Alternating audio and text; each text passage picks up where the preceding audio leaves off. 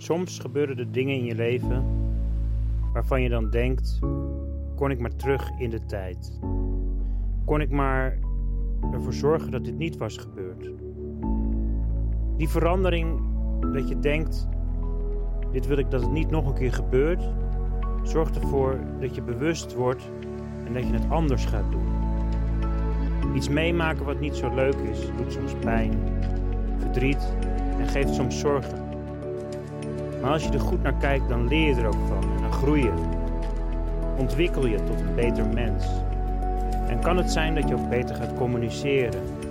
Kan het zijn dat je makkelijker gaat creëren? De dingen gaat doen die je echt wilt. De dingen loslaat die je niet meer wilt. En bewust stappen gaat zetten. Juist die stappen zet die je eigenlijk nooit eerder hebt gezet. Waarvan je dacht, die wil ik altijd al nemen, die stap.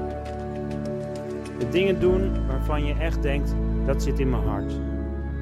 En soms zijn het de dingen die je achter je laat.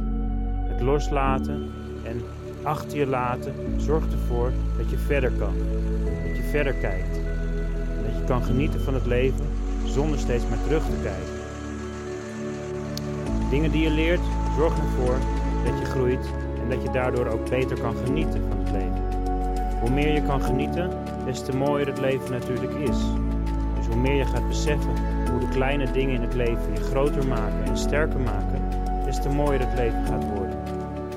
Hoe meer je bewust wordt van de kleine dingen, zoals sneeuw of zonneschijn en de mooie sterren in de lucht, dat zijn dingen waar je heel simpel naar kan kijken en je kan er ook echt diep van genieten.